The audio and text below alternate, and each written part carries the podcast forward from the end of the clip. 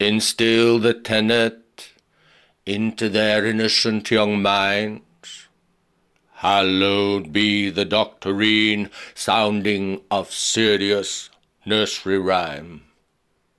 Issue them with the triune warrant of Trinity, which will deliver them from evil ecclesiastically into the divine infinity.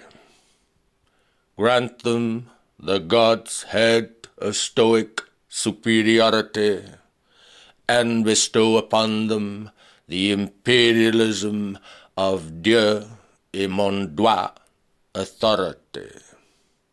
Now, with the Anglican apartheid complete, we shall send them conquering forth victoriously without the slightest hesitation of defeat.